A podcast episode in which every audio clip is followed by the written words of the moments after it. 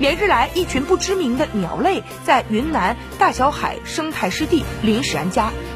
经证实，这是多只冬日来客，名字叫做尖嘴怪，属于迁徙鸟类，原产地于印度、斯里兰卡等地，迁徙路线主要是经过云南等地。二零零六年的十月三号，在云南大理发现过，是中国首次记录。由于数量比较稀少，已经列入世界自然保护联盟二零一三年濒危物种红色名录低危物种。